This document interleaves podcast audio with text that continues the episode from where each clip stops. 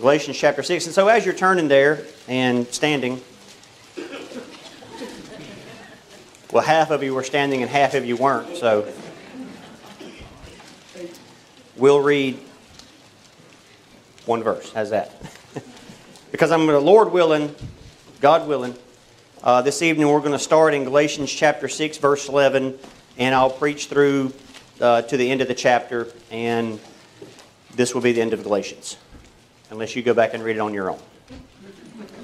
And you can, you can rejoice later. So, uh, Galatians chapter 6, let's just read verse 11 and then we'll just kind of get into it. Galatians chapter 6, verse 11 says, You see how large a letter I have written unto you with mine own hand. Amen. Brother Ernie, take us to the Lord, please.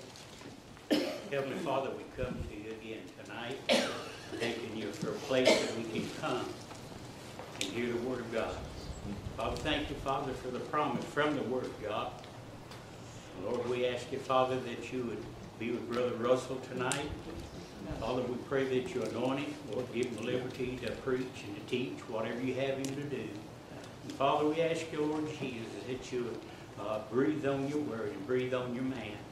Father, we pray that you use him for your honor and your glory. Yes. Father, help us, Lord Jesus, that we might be the servant that we need to be, Father, for this Jubilee. And Lord, we do thank you, Father, for you working the way you're working on the building and, and the way you have orchestrated everything and how you have provided. And Father, thank you for all the all our brothers and sisters that uh, came out today and, and done work.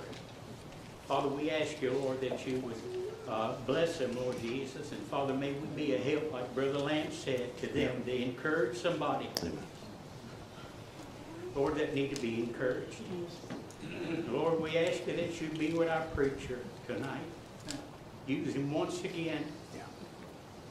Lord, we ask this in the name of the Lord Jesus Christ. Amen. Amen. Amen. Be seated, please.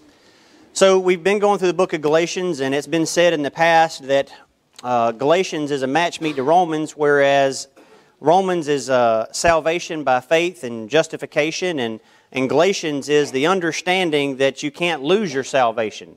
And thank God for that. And, and so Paul takes, uh, Paul's a great writer, and he takes his time with the introduction and the body, and then the Lord help, then the reproof, and then uh, the rebuke, and then eventually filtered in there, salted in there is the exhortation somewhere. And I guess that's kind of how we should be. Uh, just, just salted. Our speech should just be with salt, right? It should sting a little, but it should edify and it should help and it should cleanse. But where I want to go with that is so Paul, he wants to make a comment. He wants to make it known that it's salvation through faith, through grace, plus nothing. And he's had an issue in Galatia so far with people trying to come in and they're trying to introduce these works to these Jews and they're trying to get these Jews to see it, that it go back under the, uh, the judicial law, if you will. And, and so I just want to kind of catch you up if you weren't here for the three years past. We've been working on this and uh, start off in verse 11. And verse 11, you know what, before I start there, I do have an outline, okay? Amen. For all you Bible students, I have an outline that I'm probably not going to follow, so I'm going to go ahead and give it to you now for whatever reason. Uh, so verse 11, verse 11, it's Paul's D. We're going to go with the D, and we're going to keep kind of going with preacher where he left off on Sunday. He was in the D Sunday, right? Remember that? The dry and don't say that. Okay. So verse 11 there, it says it's Paul's declaration of the authorship and the details of how in the details of how he saw it. And then in verses 12 and 13, verses 12 and 13, it's the desire of others, the desires of others to glory to glory in your flesh. And then in verses 14, it's the dying of self, the dying of self. Verse 15 and 16, it's the distinction, the distinction of the new man, of the new man. And then verse 17 and 18 is where we'll culminate the end of this thing, God will, in verse 17 and 18. It's the damage of the body due to the ministry and how to handle it. The damage to the body due to the ministry and how to handle it. That's something to look forward to on that one, right? Amen. Amen. All right, verse 11. Verse 11. We'll do a little bit of teaching, and then the Lord gets in it, we'll do some preaching. Verse 11, you see how large a letter I've written unto you with mine own hand. Well, obviously, Galatians, the book of Galatians doesn't have but six chapters, so we wouldn't think that he's referring to the length of it. Does that make common practical sense? Hopefully, because he's written a few, a few epistles, and 1 Corinthians has, you know, 15, 16, 2 Corinthians has about the same in it, and you think about that, the, the understanding, he would, it should have said, if he meant the length of it, you see how long a letter. And so, anyway, the, the reference probably is what he was referring to as he's having his eyesight issues and he's going through, the, going through some things and he's, uh, he's referring back to the Galatians and he's making a, because he always bounces back and forth, kind of like a preacher does. He just goes back and reiterates what he's always said. Because we're just like sheep and we learn by repetition. Amen. Amen. Well, that's how my son learns. Amen, buddy? By repetition. That's how I learned too, so it's okay. And so he made a comment back in Galatians chapter 2 that the, that the Galatians would have just given, given him their eyes if they could. And I thought about that while Brother Lance was up here and he was talking about the things and how, the, how we should have the, different, the right attitude toward the people coming and the willingness and the want to, to and the desire to see those people just uh, to keep going, to keep pressing toward that mark. And in that, in the sense there in Galatia, I was thinking that same thing. That's kind of how we should be as a church. Don't raise your hands, but if you have problems and difficulties, don't you need a little help every once in a while? And Paul says here, he said, My eyesight was going so bad. These people here loved me so much and wanted to see me keep going and press toward that mark and let me finish and help me and encourage me because it's not, it's not discouraging at all when you lose your glasses, is it? Yeah, to the five of you that's wearing glasses in here. It's not, it's like I just can't see where I put my glasses. It's kind of funny, you know, I can't see where, anyway, whatever. And so Paul, he's like, you know, I, these people just love me and the desire for me to finish. Uh, they had that mentality and mindset and desire to just give me whatever it took to get me proverbially down the road. Amen. Verse 12. Verse 12. And it says, As many as desire to make a fair show in the flesh, they constrain you to be circumcised, only lest they should suffer persecution for the cross of Christ. For neither they themselves who are circumcised keep the law, but desire to have you circumcised, that they may glory in your flesh. And so these people, they're, they're, uh, these Jews here, they're coming in and they're trying to get them to go back under the law and they try to get them to the understanding, or misunderstanding, that it's all external. It's all how you look, it's all how you function, how you, it's all you look good on the outside. They had a brother tonight, he says, he said, uh, are you preaching tonight? And I said, well, that's what they say. He said, well, you, you looked apart. I said, well, only on the outside, probably. Being kind of tongue in cheek, right? You know, and because most of you look nice in here to even. Most of you do. and just trying to keep my eyes over here, not over here, anyway. And pray, it's good to laugh in church, right? The three of you that's not, laugh. And so, but it's that external conformity of if I can make you this, uh, what it is, what it does is you're able to stand here and say, look what I have produced. Look of how I've told them to dress and how I've told them to act and how I've told them to talk and how I and I and I and I have done. And you say, well, God gets the glory. No, this person over here gets the glory in God's eyes. You know, I love coming to this church and how preacher preaches those hard messages on self and uses this Bible as a mirror and the Lord Jesus Christ as a mirror, and we can see plainly that we aren't who we're supposed to be usually. Amen.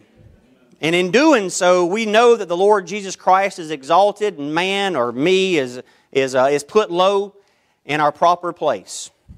But ultimately, it's how we see Him and do our, through our love and our desire and potential, our dedication, it should have an outward experience or an outward manifestation like baptism of what's transpiring on the inside. I mean, it should. And if it doesn't, you ought to check something. You ought to check something, whether it's time or whatever, whatever's going on, there ought to be some kind of growth in your own eyes, in your own mind. And I understand that we're our own worst critic and our own worst enemy, and you look in the mirror and you're like, man, I'm no different than I was a month ago, or two months ago, or three months ago. Well, ask the person sitting across from you, see if they can tell a difference. Amen. Well, ask your spouse, or ask your parents, or ask someone that doesn't have the critical spirit that you do toward self. Why don't you ask the Lord if He can see a difference? But I'm going to give you some verses before I move on. I just want to give you some verses on these people here because in verse 12 and verse 13, these people have this external uh, discipline so they get the glory. And here's you just a handful of verses. I, I don't want to belabor the point. In 1 Corinthians 3.21, it says, no, Let no man glory in men. In 1 Corinthians 5 6, it says, Yours glorying is not good. Know you not that a little leaven leaveneth the whole lump? And then in 2 Corinthians 5 12, it says, There are people who glory in the appearance and not in the heart. That's a good one. That's a good one. 2 Corinthians 5 12. But did you realize the three verses that that shows up in the most is in the most carnal church in Corinthians? They're the most spiritually gifted and the most carnal church in the whole New Testament. They're so concerned with the external and they're so concerned with how I look and how I appear and, and what, what, what outward show I'm making for others to see. Man, praise the Lord, you ought to have a testimony where a younger brother or sister doesn't fall because of your, your actions or your attitudes. There, there ought to be some type of I can do this, but I shouldn't do this attitude mentality. Amen. Amen. There, there should be some, some standard with self that you're not going to go over this hill. I had a guy I was working last week, and we were talking about some off the wall doctrine, and he said, What do you believe? And I told him what I believed. And I said, Here's the Bible verses to back it up. He said, Okay. I said, But I'm not going to die at the stake for that. He said, What does that even mean? I said, Well, if you held a gun to my head, I would say that I'm not 100% sure it wasn't salvation. I said, But there are some that I will die for. And I don't think he had ever heard that in his life. And he said, There's some things that you believe that you'll die for? I said, Oh, yeah, yeah. You don't believe that uh, you wouldn't die for the way of salvation? You wouldn't, you wouldn't just risk your life? He said, I don't guess anybody's ever asked me that. I said, Well, ponder it. You don't have to give me an answer. Just Tell yourself what you think. You know, salvation through grace plus nothing. That's what I believe. That's what I'm willing to die for. And I just thought it was interesting that he had never been asked or the pressure had never been applied for him to give an answer like that. And in verse 12 and 13 of those people glorying in your flesh, Paul qualifies what the answer is. Look in verse 15. He qualifies what the answer is. He says, in, in Christ Jesus, neither circumcision availeth anything, nor uncircumcision, amen, but a new creature. You see in verse 15, I like, I love the, the verbiage in the Bible. It says, for in Christ, in Christ Jesus. So there has to be a qualification. You have to be in Christ for something to matter. You have to be in Christ. You got to be saved. You got to be born again. But it says, neither circumcision availeth. I had to look that one up uh, it benefits, it helps, it's, it, uh, it makes it worthwhile. So you can do a lot of things externally, but it's worth nothing. You have no benefit. I like that over in Psalms where it says, He loadeth us daily with His benefits. And I've tried to list them all before, and I just run out of time of the benefits daily that He loads me with. And you think about that thing here, for in Christ Jesus neither circumcision availeth anything nor uncircumcision, but a new creature in Christ. And I'm not even going to start preaching on all that just yet because I want to back up to it. But he said, you know, if you want something, if you want to benefit, if you want something to avail you, all your outward conformity and all your legalistic standards and all the things that you have an outward show for, that you're trying to get glory for self and not point people to the Lord Jesus Christ, that doesn't help you at all. It doesn't, it, there's no benefit. It doesn't avail anything. But you know what avails something? Letting something on the inside work its way out because you're in Christ and you're a new creature. But look back up in verse 14 before I get too bent out of shape on that. It says, verse 14, but God forbid that I should glory.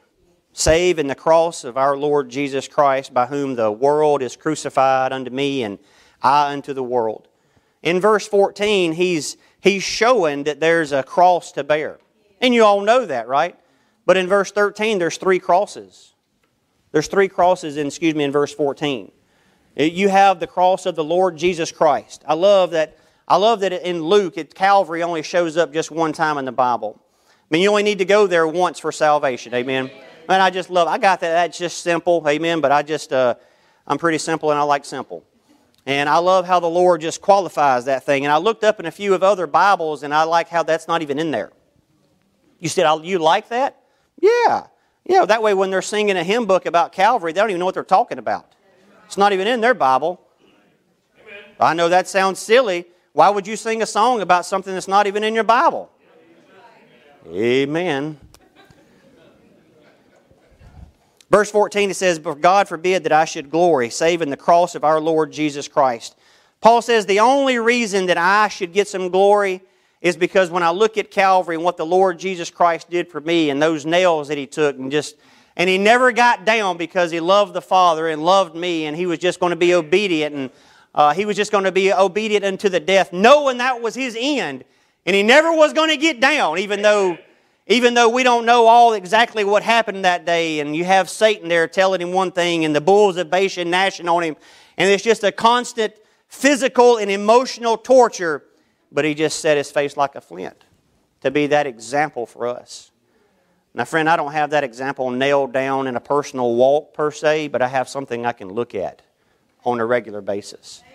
And it stirs me up when I do those studies and I look at that thing of the dedication and the duration that the Lord had on Calvary's cross, regardless of the physical pain, the emotional pain that all had left and forsook him. Except just a handful of folks that said they loved him, but weren't going to speak out of what was going on. You know, they never spoke out against what was going on, but they were there. Have you ever heard that, you know, if you don't say anything, that just kind of shows you're complicit? But they were there. And regardless, it's a constant pattern that I could look at when I think I may have something hard going on. And I can look at that regardless of the physical pain and the emotional and the spiritual. He never faltered. Never faltered. Never planned on faltering. I love how he never had a backup plan. Amen. He never had a plan B if this doesn't work. Amen. Like, this is going to work because I'm all in. I'm, I'm all in. It doesn't matter. And in verse 14, you not only see the cross of our Lord Jesus Christ, that Paul said his glory is in it, but it also says, by whom the world is crucified. You see in that verse that there's a cross that the world is nailed to. That it has no more pull, has no more use or affection. The things of it are nailed to a cross that you can just look at and be like all the people and mock and jeer and wag their head at. Like it doesn't have any allure to me. Not right this second, it doesn't. Amen, because I'm in church. Thank God I'm, I'm getting preached to and I'm preaching. And you have that, then you wake up and you say, All right, Lord, today is going to be the day. I am going to do something for you steadfastly. Bless the God. If you'll give me the grace and the strength, I'm not going to mess up today. In the next 10 minutes, I got this. And then the 11th minute rolls around. And it seems like the world gets off the stinking cross. It's just because we let him off. We let it off. And knows all the things of it because of people and persecution of the places we go and the senses that we have. And God help, man. I'll be glad when all that's cured. But nonetheless, it's that, that thing that Paul says, I don't glory necessarily in the cross being crucified, the, the world being crucified. You can put that in there. Because Paul says, I die daily. I die daily. It doesn't have an allure to me anymore. And we're getting to that in a moment. But he says it's that cross of the world's nailed to that every morning when you wake up and maybe even before you open your eyes and you just nail it back up there. Because it in your dreams it got down. In my dreams it gets down. Yeah. I even had a decent dream the other night. Told my wife about it. It was something silly, something stupid. And I told her, and I told her about it. She's like, Well, I don't even know what that means. I was like, Well, I don't either, but I had fun. I was watching some critters in the backyard running. I don't even know whose, whose yard I was in. I was assuming it's mine. That's how my dreams go. I'll just show up in your backyard. and you say, what, what happened? Well, I just wanted to kill them. You say, well, that, that's, that's, I know that's just me. I just want to kill them. Amen. That's what they're there for, to eat. Anyway. and so you wake up every day and you wake up in that, in that cross that the world's supposed to be nailed to. You can check it. Just check it. You can see it from a distance. Can't you see Calvary with the Lord Jesus Christ on from a distance? You can check the one where the, the world is supposed to be from a distance. See if it's still there. Then in verse 14, it goes on to say, From the cross of our Lord Jesus Christ, by whom the world is crucified unto me, and I unto the world. That Galatians chapter 2, verse 20. I am crucified with Christ. Nevertheless I live. It's that self denial it's that making sure that you're dead. You take up that cross and you fasten yourself to it and you start out your day. You say, well, that's hard. No, that's just not pleasant. The Lord, Jesus Christ, had a perfect pattern. You know what I marvel at sometimes is that the Lord's walking and he's and he's been beaten and he's been battered and he's bleeding. That's a bunch of bees. And, he, and he's walking out that thing and he's carrying that cross and somebody has to help him take that thing to Calvary. And you know what he never says? Don't help. Our Lord and Savior allowed somebody, some just average person, to help him along the day that he needed to be helped along. But we think we have to do everything by ourselves. I don't know if you've checked it lately. Look around. There's a few people here. There's all kind of people in here to help you. As Brother Lance already preached, and I won't redo it, uh, the, Ju- the Jubilee gives us a great opportunity to look at some people who are stumbling, who are having a hard time making up that hill, carrying it, and they may drop it at the Jubilee. And you have a great opportunity to pick it up and say, I'll carry it for you a little bit. Amen. Man, I'll just get you through the day. Just get you, I'll just get you where you're going today. And you say, well, that's not much. No, but it made it in that book. And it'll be recounted at that judgment seat. You think about that. It's a little thing. Apparently, he was strong enough to carry it. Would you agree with that? It doesn't even say that he it doesn't say that he said no, thought about it, pondered, shuddered at the weight of it. He gladly just picked it up and took it where it had to go. And you said, but did you think he know what was going to happen? Yep. Yep. Sometimes you can see the outcome of a person's specific situation. Yep. it's on you just to help them the best you can, but not to change it because it's their cross to carry. Amen. Does that make sense? Look in, look in verse 15 because I'm going to back up and jump into this and this those crosses in verse 14 there of of the, the cross of the Lord Jesus Christ, of that pattern, and we see how the world is crucified not only to, to him but to us, and then I and then us into the world. For in verse 15 it says, For in Christ Jesus neither circumcision, circumcision excuse me, availeth anything nor uncircumcision, but a new creature. And we think about those things. We think about verse 14 about the Lord Jesus Christ being crucified on Calvary and the, the world being crucified and then us being crucified. And we think about Man, do you realize the struggle and the strain and the pressure just to get here tonight? Amen. I've got an idea. Uh, I had a guy text, and he was talking about the Jubilee coming up, and he said, You know, because of the Jubilee, I think we've been catching it. And he didn't go into great detail, and I said, Well, praise the Lord, man. Just know that you're probably not alone you know, why go into something of what everybody else is going through personally or anybody else? Just say, hey, brother, you know that storm that you're in and all the other little boats around it? There's a bunch of people going through the same storm. And everybody made it. Everybody made it. I love that, that account that Brother Lance had. All the, the different accounts of all the different ships and every different thing, nobody quit. The disciples didn't quit. The little ships didn't quit. You ever thought about that? The little ships never quit. Anyway, whatever. Don't think about it. It's okay. But here in, here in the verse, in verse 15, it says, But a new creature. Something ought to stir you up just a little bit, even on a Wednesday. I'm not going to try to get some illicit thing worked up, uh, but I want to give you a list of 15 things that became new at salvation. Man, you got a new family. I, I don't even know if you had a good or bad family growing up, amen? Regardless, you got a new one. Amen. Lord help. You got a new family, you got a new home. You got a new country. You know, you don't have to ever worry about the, the president or the king doing something that's not right there. Amen. Amen. You got a new spirit. Amen. You got a new heart. It just loves things that you used to hate and couldn't stand being around. Man, you get a new, you got a new mind. You, get, you know how to think about some things, and thank God this book can open up to you now, and you can think on things. And you, anyway, uh, you get it. You got a new mind. You'll get a new body. Thank God. Amen. You get a new body, and you'll get a new robe and a new garment, and you're like, this is some of the best I've got, brother Mitch. Amen. You think about this one day, I'll get a sure enough nice one.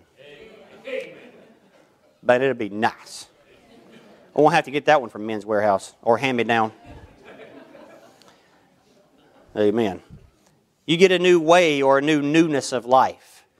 And that old, that old way and that, uh, that worldly way of just making it through day, trying to collect up money and store up things for yourself and like the, the, like the old like the man over in Luke, and he just says, "I'm going to build bigger barns for self, for me, for me, for me." And now we we are in here on a Wednesday night. Don't raise your hand if you're sleepy, but semi tired. Had a semi long day.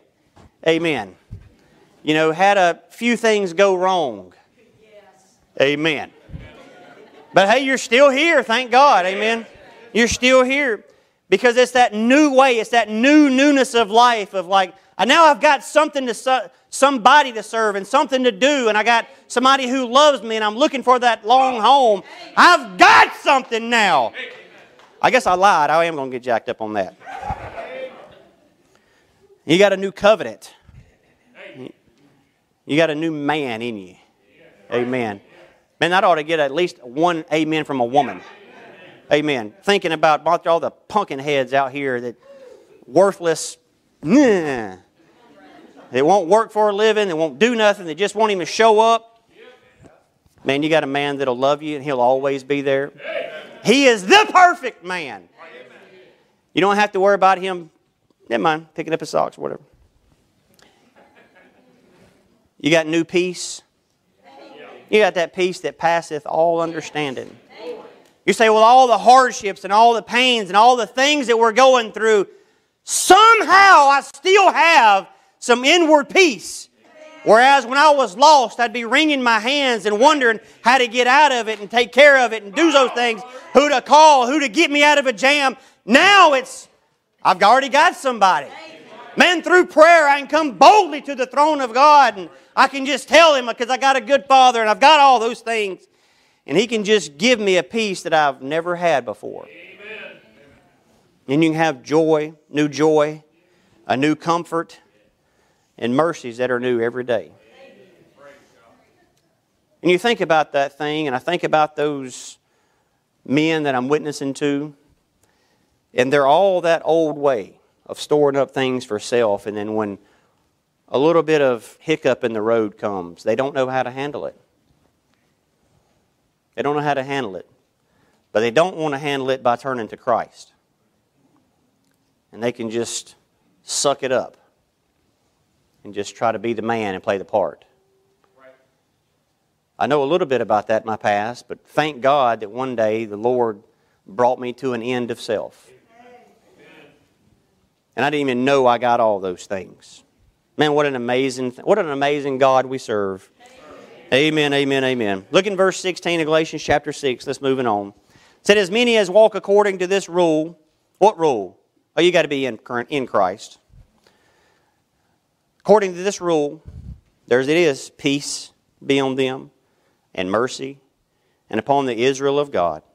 Now, that Israel of God is not some replacement theology that some people run off the deep end in. We're not going to spend a whole lot of time on it, but here in the book of Galatians, you know that there's people trying to subvert and, uh, and trying to lie to people and tell them they have to go back under the law and do this external conformity to the law. Well, you have, you have people that are Jews that are saved. Amen. Thank God for them. And you got people that are Jews that are lost. Amen. And you got the God of Israel, excuse me, the Israel of God, and that's a saved Jew. Amen. You think about that for a second. What God thinks of a saved Jew. How about not necessarily in America? How about in Israel? I'm not going to stay on this very long. But you think about it. I mean, that's from, that's, that's from the, my people. That's the people I love in a place that I chose. Now, that person didn't have a choice to be born that way. Do you agree with that? He had as much choice as you had to be born American. Amen. I thank God I'm born an American. But think, think about that. You're a Jew, you get born again, you get a hold of this book, and you read that Old Testament, and you, then you read that New Testament of all the things you get physically and spiritually, that ought to do something for you. Amen. Moving on. Told you we weren't going to stay long. Verse 17. Verse 17 says, From henceforth let no man trouble me, for I bear in my body the marks of the Lord Jesus. So it's interesting how Paul almost ends this thing, that he talks about those marks in his body. You say, what would be the significance here? Well, so far they've been talking about that you have to be circumcised. You have to have this external conformity to show that you're to show that you're saved or show that you're somebody or show that you're spiritual. And Paul says, you know, don't, tr- don't trouble me with that. You want to see something external? Here, let me pull my robe aside just a little bit. Can you see in the back right here? I've got some things. I've got some things that I can glory in that I had to go through. Excuse me, that I got to go, that I get to go through.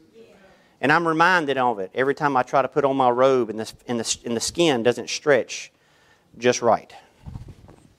And all yours is hid and covered, and you, to, and you have to make an outward show.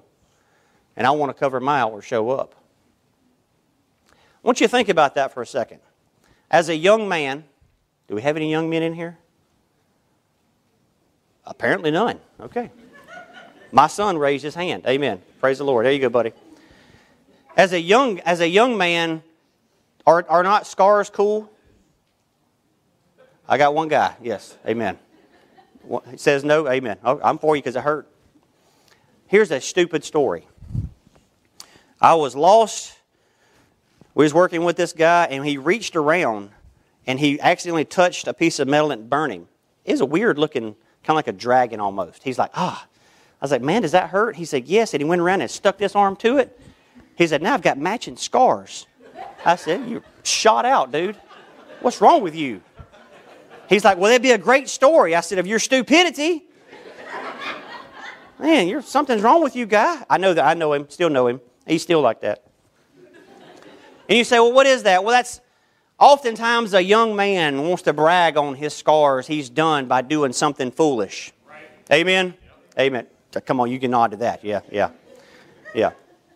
And you think about that, you think, I've got one or two on me, and when I was younger, I would like to talk, I would like to tell the story how I got it because it was just stupid. Right? I, man, I was doing this. I got something to show for it. Let me show you. But now I'm like, man, that's so stupid. I ain't telling nobody about that. Because I've got a couple of them. Probably more than I want to count. Because I was stupid. But Paul has a different perspective. Maybe he doesn't even want to cover him up. Because he's in second uh, excuse me in uh, yeah second corinthians verse uh, chapters uh, 11 he goes through that litany of things that he's done. See maybe i have it backwards. Maybe his personal perspective it wasn't foolish at all that he gets to glory in his tribulation. He's like look what the lord allowed me to do. Amen. but here is where i want to make a point. See, Paul's perspective was I get to take these 39 stripes physically for my Lord and Savior. There'll be some people show up over there that don't have physical scars like that, but they'll have some scars on their heart that nobody will ever see except in their attitude and their speech and maybe their countenance. And they'll try to mask it and hide it because they're, they're just bitter and they're upset that they had to deal with it. Paul gloried in it because it's all in perspective. It's in perspective. See, the Lord, all those scars I was telling you about on me, the Lord allowed me the opportunity one day to preach a message on scars of the heart. And then I was able to use those scars that I have as an illustration. An outward manifestation of what transpired inside. And there'll be some people here that show up that they'll try to hide it. They'll put on a good face. Amen. If you've never put on a good face, you're a liar. Of the pain that you're going through, not externally per se, but going through things and going through heartaches and pains and sufferings and hurt, and you're going through it. And when you're going through it, you probably don't have the right perspective because you're going through it. I think about that when Paul wrote these light afflictions. 20 years after going through something, it doesn't seem that bad. Right? While you're going through it, sometimes it feels like the end of the world because the weight and the pressure is just being applied so hard that you don't think you can bear it or even breathe sometimes. And then the Lord just gives the grace to get through it. And then you look back and you say, man, it was. I can breathe. You did give me the mercy and the grace to get through it. Lord, I guess it really was light. But he only says that after the fact. And there'll be some people that show up that are going through it. And they're going through some things that they don't think's light. Paul went through those things, and I, am not, I don't know his perspective when he was going through it. The only opportunity I have to see that is Acts 27, and I can see one mistake is it of perspective. That's it. And I think about those things, and I think as the Lord allows us to grow and allows you to grow physically and spiritually, that your perspective on things and trials and tribulations, Uh, they, they change and they're allowed you to see things from a different view. Would you agree with that? Amen. And those things are still, are still hard. Amen. I don't know, it, it doesn't matter if you're saved, pain still hurts a broken anything still doesn't feel great. Amen? But you're still saved. You still got to go through the rehab. You still have to go through the same things. You still have to go through the same routines that bring discomfort and they bring pain and they bring agony and they it, it's not enjoyable. However, as you grow, you, you should be able to be able to ask the Lord, can you show me something from this? Man, this is terrible. I don't. I, this is. I, I just don't know if I can handle it. I know I'm going to handle it based on what you're giving me and what I've read, and I believe it, and I know it, and I see it, and I've got examples, and I see people. I get it, Lord, but I don't get it. And He shows you something out of that book. He's like, I. Okay, personally. Not about somebody, not about Brother Mitch, amen, not about Brother Brad, not about anybody else, but about self. And that thing becomes so personal again. And those tears maybe fall, and you say, I thought you'd forgot, Lord. I just thought you would, I was going through this by myself. See, that's what those people are going to think of. Not everybody, obviously, but you'll have some people think, I'm just by myself in a crowd of people. I always thought that when the Lord Jesus Christ was walking through those crowds and the media was thronging him, that he probably felt lonely. Because nobody knew what he knew inside. Like nobody could relate. They could be there, they were literally physically there. But just how he was just lonely. And in his loneliness, when he pulled up in John chapter 4 to that well, he knew how to deal with loneliness with somebody else that was lonely. Maybe that's just me. Here in verse 17, it says, From henceforth let no man trouble me, for I bear in my body the marks of the Lord Jesus. It says, Brethren, the grace of our Lord Jesus Christ be with your spirit. Now I want you to look at something. In verse 16, it says, Many as walk according to his rule, peace, and then mercy, and then verse 18 is grace. You know, pastoral epistles, as Paul writes, those three things always show up grace, peace, and mercy. But all the way from Romans until those epistles, it's just grace and mercy. You say, I wonder why that is. Well, sometimes a preacher can hurt you. Just get up in the flesh and say something. Amen? Amen. And you're already wearing your emotions on your sleeve. I didn't get an amen at all on that one. Because nobody does that. So he says something, and you get all puffed up because your pride got thumped. And that one thing that we're supposed to be able to give the man behind the pulpit, thank God for a pastor, is some peace, some mercy, and some grace. Because he's just a man. You know, those men that walk over there is going to be from a hundred and something churches. They're just men trying to do the best they can, making a mess of it. Because they're just men, literally doing the best they can. You say, Well, I, I don't agree with that. Amen. Well, I'm up here and you're not. And I know what it takes to put something together, and then when you say it, you can't catch it. At youth camp, Brother Sam I don't know if he's done this at a youth camp. Excuse me. I, I guess I did this because it'll be crazy. Had a tube of toothpaste. And have you ever tried to put toothpaste back in the tube? Don't. Try that. It becomes quite messy. But it's the same principle.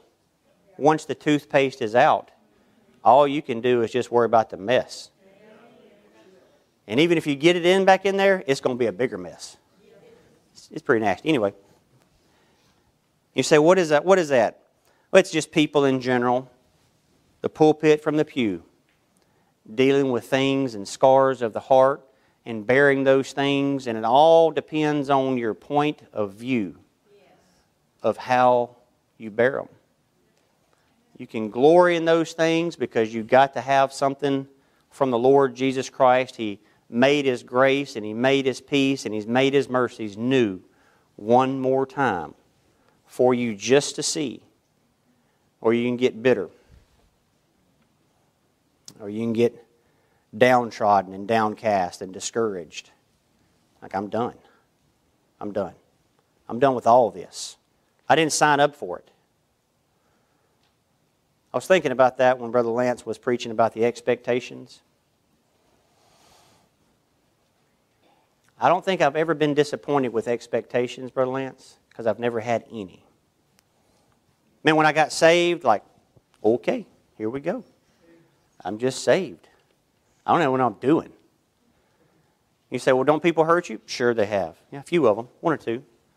But I didn't expect them not to because they're just people. He's like, well, did you expect to do something great? Oh, no, because I know me. Does that make sense? And so the expectations I have of like, nah, it's whatever. Yeah. I expect the Lord to come back.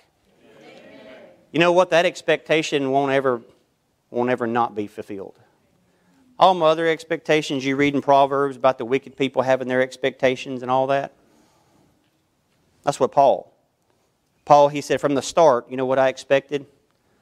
Troubles and trials and tribulation. Look here, fellas, praise the Lord, I got it. So now I can look at it from a point of view that I can glory in it. Does that make sense? Amen. All right, let's stand. Let's stand. And as we're about to dismiss, I'd like to uh, just leave with a parting thought that even though that you're going through something, the most spiritual thing a person can do while going through something is bearing somebody else's burden. You don't necessarily can do it physically, obviously, but you can pray for them. Amen. Appreciate the prayers so far for the building and the meeting so far, but uh, don't quit. Don't quit. Don't quit.